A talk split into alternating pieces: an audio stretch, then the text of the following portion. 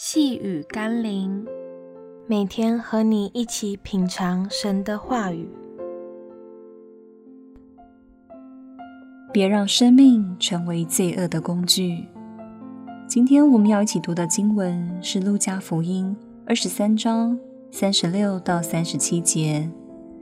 兵丁也戏弄他，上前拿醋送给他喝，说：“你若是犹太人的王，可以救自己吧。”落井下石的言行是何等丑陋的心态！不但凸显出自我的无能，也昭示了内心的自卑、苦毒和嫉妒。一个真正有能力的人，乃是可以帮助、怜悯、成全、拯救他人的人，正如耶稣一样。他走上十字架，正是为了如此。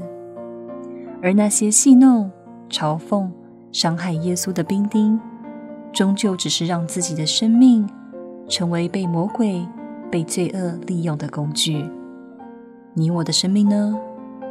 是一个在基督里帮助、怜悯、成全、拯救他人的人，还是被魔鬼利用来伤害、嘲讽、落井下石，甚至置人于死地的人呢？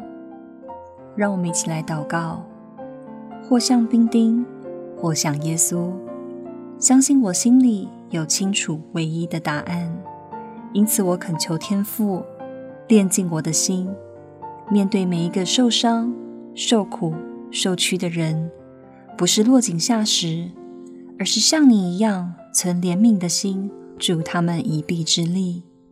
奉耶稣基督的圣名祷告，阿门。